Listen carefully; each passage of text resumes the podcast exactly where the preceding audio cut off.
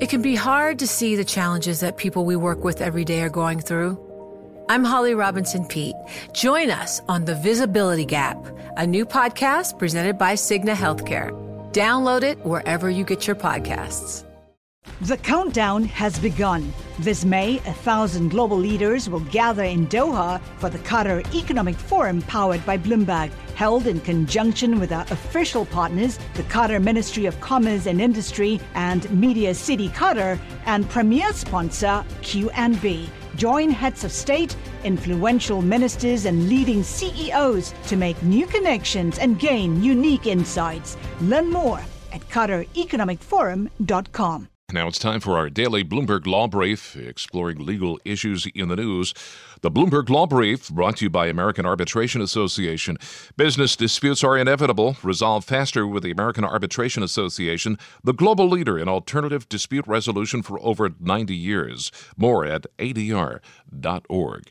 Today, Bloomberg Law hosts June Grasso and Michael Best discuss the conviction of former Jefferies bond trader Jesse Litvak, who was found guilty of just one of 10 counts of fraud on Friday. They speak with Robert Hockett, professor at Cornell University Law School. Bob, is this a surprising verdict? Only one out of 10 counts? I don't think it's all that surprising. I think what would have been truly surprising would have been if he had been found guilty on none of the counts. Um, I think that the thought was probably along the lines that what one conviction or one count is enough.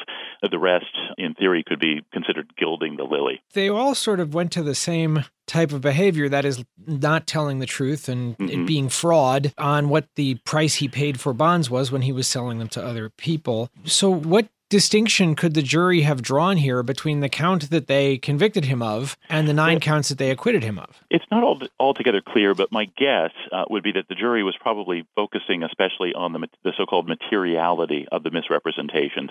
Uh, and materiality is a somewhat complex and sort of vaguely contoured concept that's used in cases like this.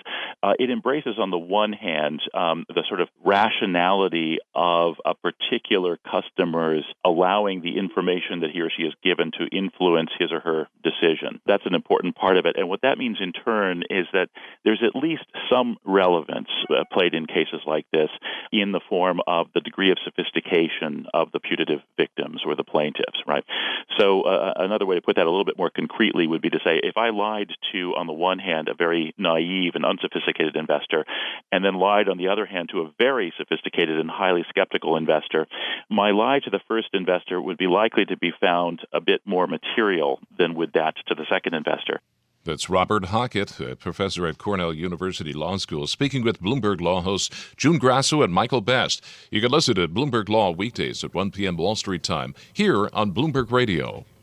That's this morning's Bloomberg Law Brief. You can find more legal news at BloombergLaw.com and BloombergBNA.com. Attorneys will find exceptional legal research and business development tools there as well. Visit BloombergLaw.com and BloombergBNA.com for more information. The countdown has begun. This May, a thousand global leaders will gather in Doha for the Qatar Economic Forum powered by Bloomberg, held in conjunction with our official partners, the Qatar Ministry of Commerce and Industry and Media City Qatar, and premier sponsor QNB. Join heads of state, influential ministers, and leading CEOs to make new connections and gain unique insights. Learn more at QatarEconomicForum.com.